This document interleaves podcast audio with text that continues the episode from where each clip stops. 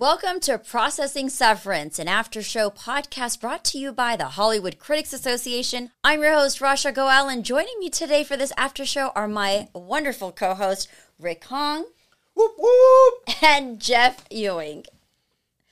So, how are we feeling, guys? Are we excited to talk about this show or what? You know, can you imagine if we opened this show like they opened that show and had just like somebody like sprawled out on the table? That's how excited I am. All 'cause, right, like, that great. opening sequence, I was like, whoa. Yes, and we're going to talk about that. How about you, Jeff? Uh, I, I love it. I, I, I love a good high concept series, and uh, especially one with a really good cold open. And uh, yeah, yeah, I'm looking forward to talking to the, about this show to you guys.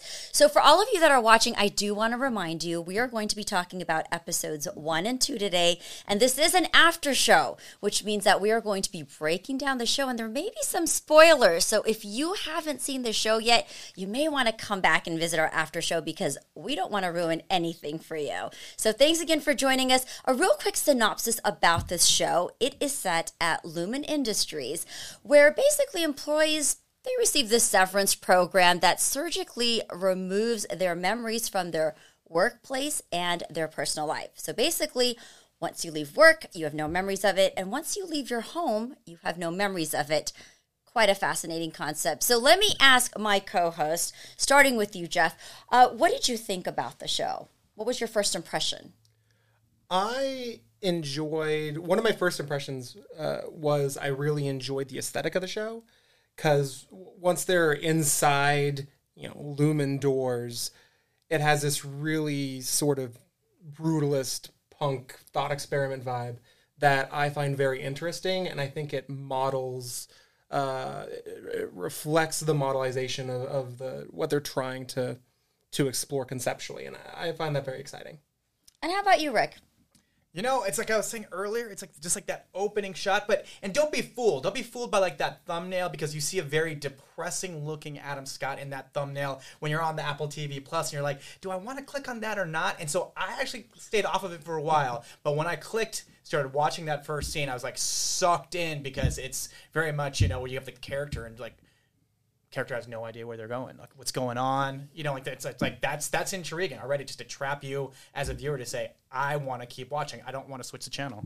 Yeah, well, and you know, talking about the stars, let me just mention real quick. Adam Scott stars in this with Pat- uh, Patricia Arquette, Britt Lower, a, a full star-studded cast. Let's talk about this first opening scene because I feel that it definitely leaves an impression for any viewer that's watching it. So you see Britt, who's just kind of sprawled on this conference table in this very dry-looking conference room, um, and then she hears like the voice of God almost, and you're just like, what is going on? Trying to decipher what's happening to her character Helly, right? Yep. Well, what I like too is like the, the the name of the episode is "Good News About Hell." You know, and then she's Helly, and of course that would be a hellish situation to be woken up in a room and have no idea what's going on, you know, where you're at or anything, and right, and the door's closed. You can't even get out. You can't even open the door. It's locked. Because I think that even basic human instinct is okay. Number one, it's like, where am I? And then it's like, okay, well, let me go find something. So right when the door's tr- like locked, then all of a sudden you're like, mm-hmm. now I'm trapped. It's like being in an elevator that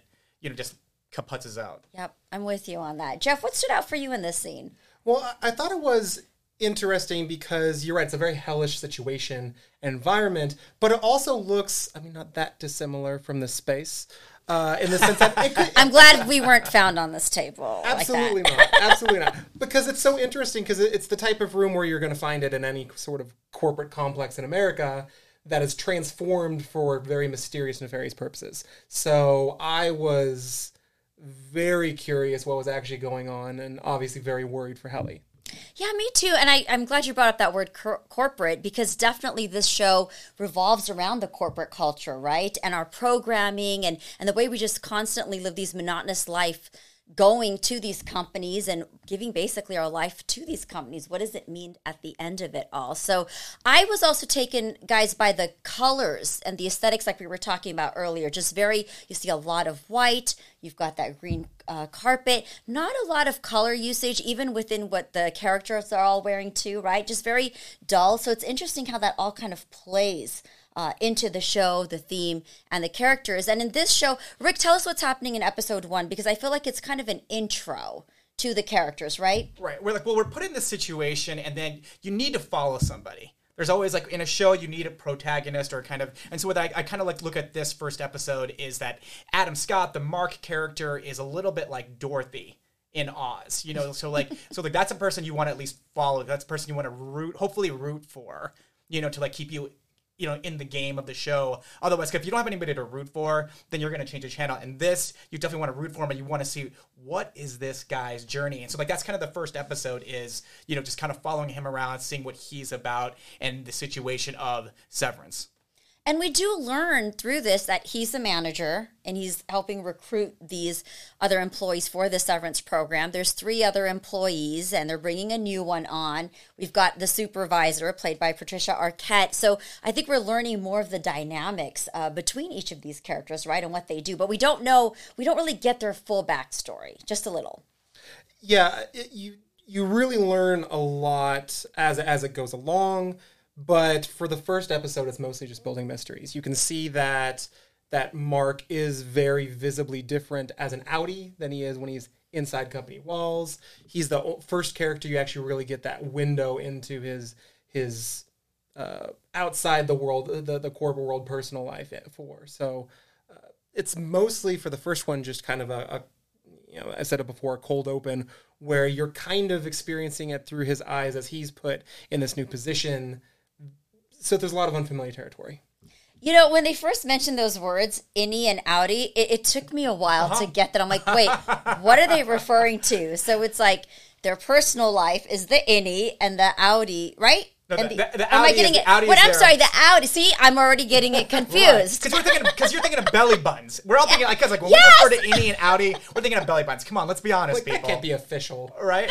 right It's very official. It's a, it- it's a corporate dystopia. Of course, outie is the official term Right. for your your at home self. There is no such thing as an outie. They're all innies. Come They're on. all innies, right? So we do learn, though, in the process that Mark, played by Adam Scott, he is actually escaping from the death of his wife, right? So it's almost he's partaken in this program because he doesn't want to deal with that. Now, I know that we were talking about one of the scenes that stood out for all three of us was the opening scene, but Rick, did you have a favorite moment in episode one? Yes, because because like I feel like it's almost like me, like when Mark is going into Lumon. And it's it's almost like a Mister Rogers scenario about like how he's like just changing into his work clothes, and then when he leaves, he's like changing into his like you know, hey, you know, it's a wonderful day in the neighborhood, you know, like putting the shoes on and the sweater. So like I was just like, hey, that's me, that's me. Is but it this guy's going to a, a little bit when I come home. Yeah, it's like I've got my my you know like scenario of like if, if I was going into a corporate culture or whatever, but like that's but that's what I felt like. That's like when I was watching this, I was like, oh, this is like Mister Rogers. It's like this is his kind of when he's like you know like when he's the outside person is like him getting into the comfortable clothes, and then him going into work is him getting into like the the work clothes. Nice. What about for you, Jeff?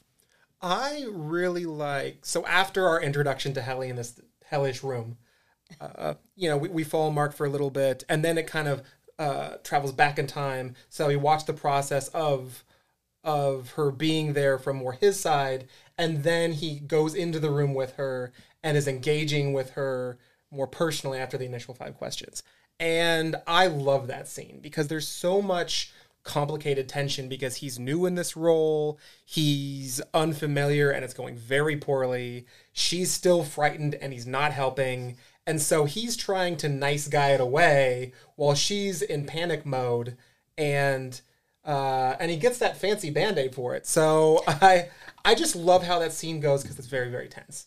And it's almost like there was a little choreography to it too. If you really watch it carefully, it's like this back and forth choreography. You know, the scene that kind of stood out to me was the dinner scene um, when when he goes with his sister, and I think that scene stood out to me because I felt like we stepped out of this corporate world and we do get a slight inside look. But that conversation at dinner is just so awkward and you could feel those tense moments. And I, I, was just thinking, if I was there, how would I react, or what would this moment be like? And just again, I was noticing the colors in the room and just the way it was lit. So, so that really popped out. That mm-hmm. popped out for me. Well, it's simple. One's memories are bifurcated, so when you're not at work, you have no recollection of what it is you do there.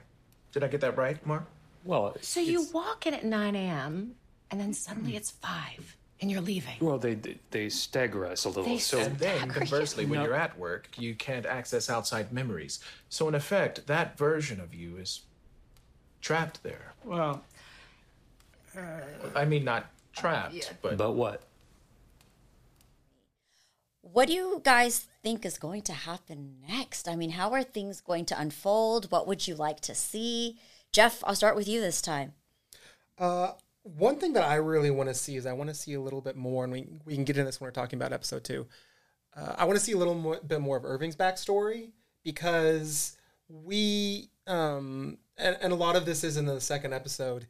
He's at face value from moment one, really by the book, addicted to rules, absolutely buys the the, the corporate worship of the founder of, of Kier, and uh, but he's got something going on under the surface, and I really want to see what it is. Yeah, I'm curious too. Yeah, it's it's kind of seeing the dynamic because, like you know, like I said, like in that first episode, we've got our pro- protagonist that we're following, which is Mark, and then then we've got the other people, like just like in the you know the Wizard of Oz, you've got the Scarecrow, you've got the Tin Man, you've got the Lion. So now, right, we've got Irv, played by John Turturro, who's amazing. Love him. You know, Isn't he captivating on screen? I just have to say that. Like, just the way he delivers his lines. He's- I- he's the there's just guy- something about him. He's, you know, it's just like when you're watching The Big Lebowski. You know, just like him as like the the guy at the bowling alley. Oh, Just yeah, like that yeah. character that he plays. It's like yeah, when you show when you see John Turturro show up, if he's not playing a cop like in a New York precinct, then Yeah. it's like you know you're gonna get some oddball character, and then then you also have uh, Zach Cherry, who's a uh, who is Dylan. You know, he's another like strange guy, and he was like plays like some like awesome roles, and he was good in uh, Crashing. He was good in the, in the TV show Crashing. So like just kind of just to see like the dynamic of like the other characters and interaction is like what I'm like looking forward to. Now that we kind of have our main guy that we want to root for. Right. I, I'm curious to see how their friendship develops and evolves, and really what their relationships kind of uh, become. Because they're they're stuck in this office building for like eight hours a day, and I, I'm curious to see how that develops. What do we think about uh, Ben Stiller directing and, and being a part of this project? I mean, he di- he directed episode one and two. I mean, I, I love I love sci- science fiction. I love horror. I love thrillers, and I thought that he really pulled a lot of tension and a lot of unsettling, you know, subtleties out of the story. Uh, I think he had a real mastery of just creating this setting where everything looks like a place we could walk into, but for some reason that's a little bit hard to pin is is just off in in really nuanced ways. So when we're talking about Ben Stiller and his directing, you know, in his early career, you know, there's like there's something about Mary. He was like a comedy guy. Like I think he first really started his directing career like doing a spoof of being at a bowling alley and doing a spoof of like The Color of Money being Tom Cruise. You know, his version of it. In this, I want to say it's his evolution of directing, like that first shot from the table and then switching like out from Helly's room to you know where where Mark and Irv are sitting and like doing that scenario of showing like one area, showing the other area. Plus, if you take how Mark walks through the hallways, it's almost like a rat in a maze. Yeah. There's like those white walls. It's like there's nothing distinct, and he's just like going around corners and everything. So like I look at this as an evolution of his filmmaking. It's a little being John Malkovich meets uh, Eternal Sunshine of the Spotless Mind, a little Charlie Kaufman, a little Michel Gondry. So I really appreciate that. Like even him as a filmmaker for this, like he's evolving. Like I know how to do comedy, so I'm gonna do a little like put my own little like M Night Shyamalan on it too. So. Well said, Rick. Yeah, and it, you know, it also made me wonder too, just the evolution of him in his personal life and in his career, and kind of bringing that to this scenario, and kind of sharing his personal experience and bringing that onto his um, filmmaking or his creative side. So I'm interested in seeing how this evolves. But you know, when I was watching the show, one thing that was going on in my head was, I wonder what audiences are going to make of this show. Like, how are people going to feel after watching the show? Because I feel like it's one of those shows you're either going to like it or you're not. Like, you're either going to get it or you're not. So, what do you think about this? What, what do you? How do you think audiences are going to feel or react to it? Hey, if you don't, if you don't get it, there's something wrong with you. That's what I say. if you don't get it, there's You're not an innie. You are not. Yeah, you are not looking for this. Is what I gotta sit there and say. Like in terms of the way you watch television, this is not something that you're looking for. If you don't like it, which is mind-boggling to me because this is original and this, you know, in this time of like reboots and remakes, like this is something that's so original and refreshing. And you know, and I think like in the any scenario of the office you you all see like one of those players or something like i know that guy i mm-hmm. know this guy like i know which character that i am and we can talk about that in a little bit but Ooh, all right. I'm curious to hear, Rick. I think this is. A, I I think you're so correct. I uh, there's so much to like about it, but I also think this is a particularly good time for a series like this to land with audiences because uh, uh I mean, right now you have a lot of a labor market where a lot of workers are leaving in droves, leaving in bad jobs um, for greener pastures. A lot of people have had experiences with these bad sorts of jobs, these bad sorts of corporate environments, and it really speaks to that in uh, you know, like like so much good sci-fi does. It takes something that is relatable and that is very prevalent and problematic in our society, and then it just makes you know a couple harsher lines and a more critical end, uh, edge, and then you know presents it to us in a creative way. And so I think it touches on themes that are going to matter that that do matter to a lot of people. Yeah, I'm going to add to that and say that I think it's it's very relevant to what people are experiencing right now, whether where they are thinking about what is the quality of their life. Um, do they want to be spending more time with family and with their loved ones, and and really, or they, have they spent half their life dedicated to a company? And where does that leave you at the end? Are we just these robots that wake up and do these eight to five monotonous jobs? So, and I think Eight a to lot five? of or nine to Nobody- six no- or nobody whatever. works eight to five. I know. I'm just so, so anymore. Yeah, whatever. yeah. Oh, come on, corporate. there's the internet there's email there's texting it's like you're, you're never right. So free. it's you're never done, right? You're never free. Absolutely right. So I think it's a great time um, for people to really think about who they are, and this show presents it kind of in that awkward, comical, alternative reality thriller way, right? That makes you think. So yeah, I, I'm really enjoying it, and I'm going to be curious to hear what our viewers think after they watch the show. Um, we're about to wrap up on episode one and move into episode two. Any closing thoughts on episode one? Uh, I I remember when I when I first watched it, I was very interested in what happens next. There's so many questions that it provokes that I found fascinating, and it doesn't answer them at all up front. It's it's just a series of mysteries that Mark has to uh, gradually unfold. And uh, so I, I think it's a very, very strong pilot. And I say this as someone that doesn't tend to like pilots very much. Uh, it's a great first episode, and, and I love that there's such an, a unique world to explore. I mean, and it ends in a really cool way because you see that you know Patricia Arquette, the the Peggy character at the office, hmm. is also his neighbor.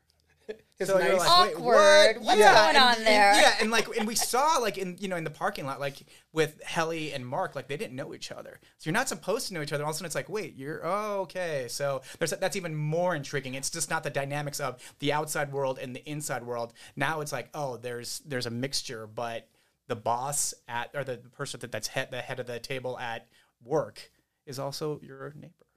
with kind of a different personality too. Mm-hmm. It's a she's kind of spooky to me for some reason. I'm like, who are you? You know, I want to know who she is. All right, so that does it for episode one. We're now going to move into episode two, where I felt like there was a lot of development. We're starting to see more with the characters, uh, their nuances, their triggers, but a lot of different mini storylines with each individual, and we're starting to understand them more. So, so much to talk about. Where shall we start? I mean, I know I have my, some of my favorite moments, but what stood out to you particularly in episode two? I think it's the overall like what happens at Lumon on a daily basis. Like what is their work? What is their function between each person's like job? What are, like what's their motivation? Like what what are their tasks? And we kind of see that. You know, Mark comes in and he has like this this list and it's almost like he's like a, a janitor. Yeah. it's like that's his that's Mr. like- Roger meets yeah, janitor. It's, it's like I'm not knocking janitors or anything, but just the list is just kind of just all the stuff in there. Fill up the so. well, he's a you know, manager, like- though, right? yeah, So- so, it's it's kind of a manage. weird, Right. yeah, it's kind of a weird list to have for a guy like in that position, and that's and it's unexpected. yep. You know, it's like unexpected to have. Okay, there you go. So like, but that's so like I liked that aspect of kind of saying, okay, now we'll kind of unveil what happens, you know, in this office environment with these people initially. Well, I think one one strength of of the series is that so you know there's relatable things to the setting, but it's also a very weird experience because none of us can truly relate to that firm cutoff they have uh, of the separation between their work life and their home life. But we get to walk through it with basically two characters who are are learning as they go because uh, Mark has been there but not in that role, and so he's learning a more managerial side of things, and then Helly is absolutely new as a human to the experience, and so we get to kind of have little windows into their psyche that make it, uh, I think, richer and a little more comprehensible than if we only had one character to be our eyes. And it's almost like we're growing with them. So as they're kind of navigating on this journey, we are learning with them and, and going along that process. But a lot of nuances happened in, in this episode. You know, we had the melon party. Uh, we had Helly definitely being triggered and kind of now she I, I thought she kind of accepted it, but then she goes into this mode of, well, no, I, I don't want this. I'm done. I want to get out of here. I'm going to attempt to get out of here. Um, and then we start seeing different things with the characters. So let, let's talk about the Melon Party and just really like how they're awarded for the different types of things that they do. I mean, it really reminds you of that corporate culture that perhaps some of us have experienced in our life. But see, here's the thing. It doesn't start with the corporate culture. This is where it starts, people. It starts with the Girl Scouts of America. Oh, you get these Rick, girls that sell their come boxes to like, you know, hit their goals and then they get like then I they was get a the melon brownie, bar. okay? Yeah, Don't see? even See, start with that's me where it on that. starts. It's That's where it starts. And that's Samoa what they're showing. Is like it's not just the corporate world as an adult. For adult. the record, but- folks at home, we are not besmirching the good name of No, the Girl. Scouts Thank- or no. Thin Mints. But I think they're on Yes, sale we're all right now too. I think here. they're on sale right now too. But but that's what I'm saying. But it's like that. It's that whole. Mints. wi- You know, if you set some goals, then you get like these weird things, and in an every like there's certain as kids like you'll you'll love anything. You'll love any little goal that you can hit because that's what we're supposed to like do is like set goals and achieve them. As adults. You know, it's more just like, can't you just boost up my salary? I don't care about this like melon party, this waffle party. I don't care about But Rick, they're excited about that. Like Well, you're actually looking they- at the right. caricature and Well, you're looking at her, the eraser and I mean, Dylan, Dylan that is. Dylan's Dylan, talking well, because. Dylan, Dylan was intrigued. You know, he's Right. he was intrigued to sit there and say like, well, if I do this, then like, what do I get? Oh, this is what I get. You know, if I do this, what do I get? So 100% is tier 5. That gets you a caricature portrait. You'll note I've accrued an embarrassment of wealth in that regard. Wow. Correct. Each one of these, finish file in the can.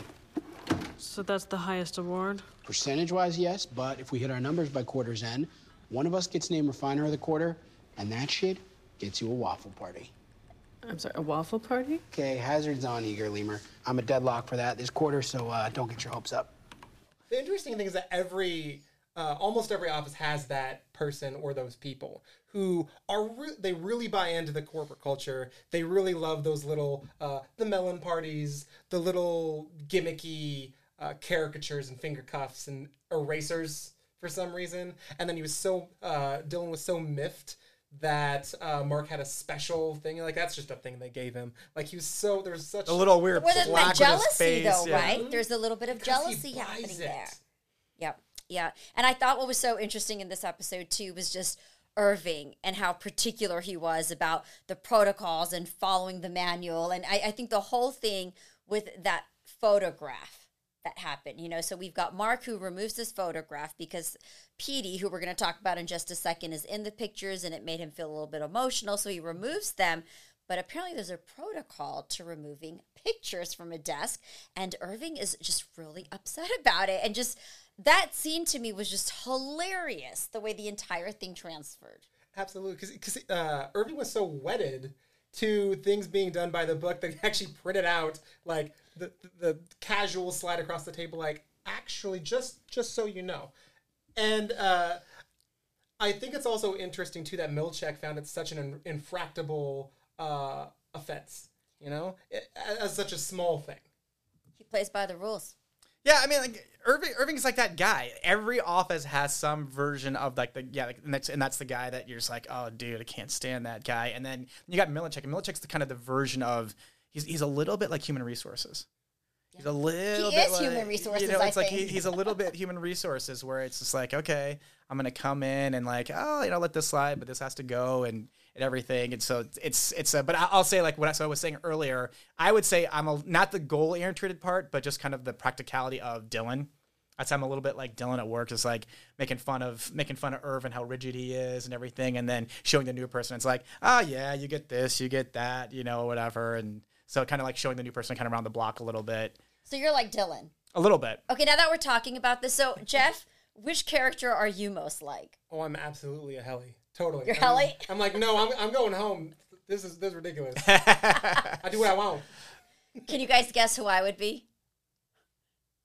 Milchick, obviously. No, no, you No. no, you're Mark, right? No, I'm gonna say I'm Irving. Here's the manual. Follow the rules. Every office has one. And that's why Jeff and I always go out to drinks afterwards. And Rasha was like, Oh, "Oh, you guys went out to what you drinks." guys are doing. I always wonder why they're rushing out of here, and I always figure maybe they have another job or, or they got to get up early. we, we, we, we got a thing. Uh, Yeah. Thanks for we say our goodbyes guys. outside, and then we kind of see like, and then we wait till she gets in her car, and then we take off. I'm going to talk to the boss about another manual for you. But okay, so, you know, we, we get to see more of the office dynamics in here, right? We get to see the nuances of the characters. Let's talk about Petey. Because now Petey is a former employee who seems like he broke through the severance program, and we're getting to see little bits and pieces of him coming back in. Obviously, Mark is triggered by him, but yet Mark is intrigued by him too because we do see Mark going to meet him and bringing him to his house. What do you guys think is happening there? it's just it's curiosity, right? It's just curiosity. I mean, it's like he because the thing for him was that you know we saw this in episode one where there's conflict with him making the decision. Like people are aware of people that do this this severance thing. And so you see, like, you know, he's very pro about, I made this decision, I'm okay with it. But then you bring in this outside thing, and it's like, he's curious. He's like, wait a minute, how, you know, like, I made this conscious decision, but there there's ways to break this. You know, like this guy that supposed supposedly it's just it's a curiosity thing. It's just you just you, you can't you know it's it's like the apple in the tree. You just got to like grab it and taste it and try it. So But I feel like it wasn't an easy breakage, right? Because we were seeing Petey kind of go through this process once Mark brings him to his house. And it's very disturbing to watch because you're trying to figure out what's happening in the psyche of Petey. What did you make of that? Or what, what do you think? I mean, any analysis on maybe how he even broke past this? Uh, well, well, I think he's in an interesting position because you know he mentions that there's a sickness that he has as a side effect of whatever mysterious thing he had to do to reintegrate his brain, uh, and there are clearly devastating after effects to that because uh, he had a fundamentally fragmented psyche. And the interesting thing to think about is okay, so if you enter that situation and then you're divided into the innie and the outie self, right? You know, you start out as one person, same person, these different roles. But the longer you do it, and we don't know how long he was there at this point, uh, you know, your experiences change the person you become, and that would be the same for him. So if he was there, uh, hopefully not, but 20 years, you know, that's 20 years of entirely different lives being entirely separate people. And so that's a lot to reconcile once you're reintegrated. Yeah, I'm interested and curious about how he kind of broke through the system because it was really interesting. There's that one scene where he's showing Mark that he's mapped out things, right? Of, of where everything is. But then he's got those question marks in that one area because he doesn't understand what's in that area. So I, I'm curious to see how that unfolds and what does he know that we don't know yet. you know, and hence like you know what like the directing aspect of it. You know, like that mousetrap. You know, like the walls are all the same, so it's like you can get lost. It's it, you know, it's it's almost like a horror movie. Like in a horror movie, like the guy chasing you and you're running down the hallway. But I mean, if you don't know if you're like if the right, if you go right, it's, it's like a house of mirrors. So you go right or you're left. You know if you're gonna hit a dead end. And I think that's why like he's kind of got it mapped out. But that the question marks is because like, gosh, everything was just so this way and that way. That's hard for me to determine what was what. There, there was no bathroom, you know, with the circle and the triangle and the man and the woman bathroom, like just to make things distinct, like at least from what we saw. Right, right. And it, it- you know, and and to add to that, you see Mark having this conversation with him, trying to figure out, right? It's raised the curiosity. But here's what I'm also thinking about too when it comes to Mark. So you've got the Petey aspect happening. What about that date that Mark went on? So now we're seeing all these different elements. He's dealing with Helly at work. He's got this Petey situation, which is creating some type of confusion. Doesn't end up going to work, you know, making an excuse. Mm-hmm. And then he had that awkward date, which was just so random. But I think it sh- kind of shows too that you know when you sit down at a date, like you sit down with a stranger, you know you're trying to open up, you're trying to gauge like this or that about you. And when we do that, our work life or kind of you know like even like when we're at any party, like whatever, it's like oh what do you do, you know? And so like he can't really share that with her because he doesn't really know. And then the other half of it is is he going to feel judged? Mm-hmm. because he made that decision and so how does that person look at him of like well is this really going to go south or or like do i say that for date two Right. you know date three if And i can't if i can weasel it that way Absolutely, and and then they the, the world establishes that that procedure is very controversial.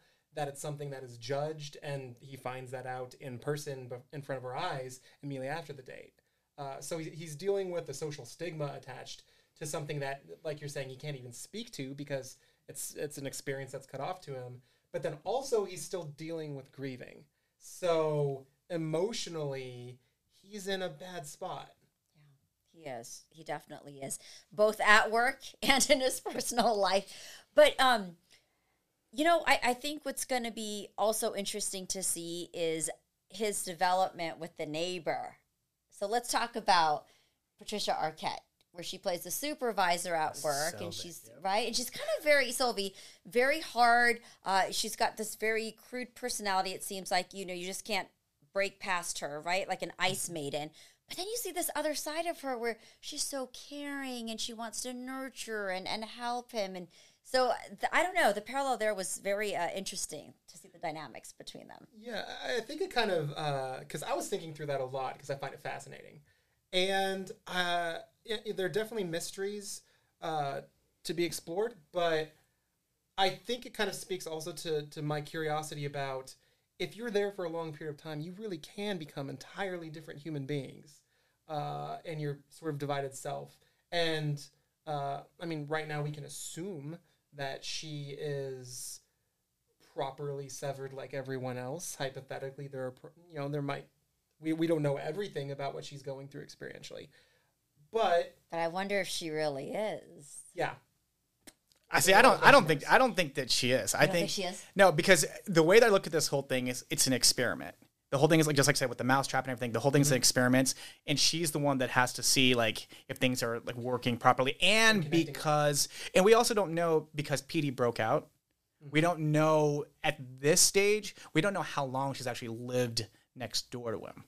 right. Yeah. You know, maybe she moved in right after, Petey like broke out. She wants to keep her eyes on him. So, Mark, right? well, actually, never mind. I guess no, but I guess Petey they they had just fired Petey, so like maybe that's not the case. But I think that But it's interesting that she's his neighbor, like you said, because I almost wonder if it's a way of her keeping her eyes on him. I mean, come on, at, right now he is their token. He's their mm-hmm. prize, right? So it, I, maybe they want to make sure that they're able to control him and make sure that this particular character does not leave the mousetrap. You know, and we see it. We see her like gazing across, you know, because it's like, well, he called in sick. You know, he called in sick, so she's like, hmm. So is he at home? You know, like a creepy boss would. You know, it's just like person called in sick. It's like I got my boss showing up to my house and saying, "Hey, you know, where are you? You know, you're not here today." It's just like so, like that that aspect of it. I got that another like really cool directing shot just to see from across from across from like her house to his house. She does always have that knowing look when she's uh uh when when he's in her office and she's speaking to him. She always has that appearance of you know like I'm I'm seeing through you. Mm-hmm. I'm very watching eerie. you. Very eerie. Mm-hmm. The surprise element. Bert's entrance. you know, well, see, what that's what's awesome. Played by Yeah, Christopher. Christopher. Christopher Walken. I mean, which is terrible, like my, my impression, anyways. But but it's cool to see like his, you know, you see his credit in episode one. So it's just like, oh, Christopher Walken's in this, cool. And then he, you know, and then like you finally get to see him in the show, but he's he's just a random character that just, Very. you know, You don't know who. You know, it's just like what? makes a special appearance and then i'm wondering are we going to see more of you or were you just there for this hall moment to admire this photograph exchange a few dialogues what do you think do you think there's we're going to see more of him I, I feel like there's going to be a lot more Walken. Yeah. Yeah, because because he really connected with Irving, and Irving needed someone to connect to to grow as a character and have a proper arc. And I don't feel like they would have had such a memorable scene just for it to be one and done. Mm. all right guys something that's really been on my mind is what is Lumon Industries i mean i've been trying to watch and figure out like what do these people do? What happens at this facility? Are they like a scientific lab? Are they what kind of a corporation is this? What do you guys think? Any guesses? I- my guess, and you know, of course, we don't have enough data, but my current running guess is that they are involved in experimentation to actually control populations, something really deeply nefarious. Because they even do that with their employees on an internal level, like to to have them do meaningless garbage, irrational labor of grouping together numbers by emotion. It doesn't even make sense other than as a conditioning exercise. Yeah, it's kind of like this like this weird corporation that's there. It's it's almost like they're like a hidden thing. And then I I was I was even trying to dissect the Lumon logo. yeah hmm. And mm-hmm. the interesting thing is, it looks like Amway. It looks a little bit like, I, I, you know, like I mean, I just want to say if it's just got like a little, just like little Easter egg, just to say here's some fun. The logo looks like Amway, and then like you know, then Mark's in there like doing all the weird cleaning stuff. So I was mm-hmm. like, I wonder if they just kind of did this as like as a kind of a funny thing. So You heard it here first, folks. yes but no, but somewhere if you go Google it in some lexicon, Lumon, L U M O N, some sort of meaning. I was trying to find it, and it says like to go along with. Now that's very interesting, Rick Hong. So that's a deep, deep to deep That thing. takes us to a whole nother So- level, dissecting the show even on a whole nother different level. Wow, that's interesting. Hmm. All right, we're gonna have to see, find out what Lumon is all about, who Mr. Egan is. But in the meantime, what do we predict is going to happen in episode three? Because honestly, I can tell you, as I was watching episode two and all these different stories unravel, I was curious to think about what am I going to see next? What's going to unfold for each single one of these characters? Anyone specific that you can think about and what we might see going into episode three? I think it's going to go one way. We're either going to know more, like Jeff, like you said, we're either going to know more about Irv, or it's going to go the other way. And Helly's is going to keep consistent with her character being the naysayer, and she's just going to keep coming in skeptical, losing her, you know, losing her mind or like whatever, and being like, I don't want to be here. And there's gonna, we're going to maybe see like more consequences of like, how do we control this person that doesn't want to be here? Yeah, I would say I, I expect to see more out of Helly because in the first episode, we right away establish that she's terrified of that place and that experience. And it starts out episode two reinforcing that with her every single time wanting to do anything but stay there as soon as she's in that space. She's she's pressing Milchick, she's pushing the rules, she doesn't care about them one bit. So I think we're going to see a continuation of her pushing things while it kind of pulls Mark along with his seemingly natural curiosities.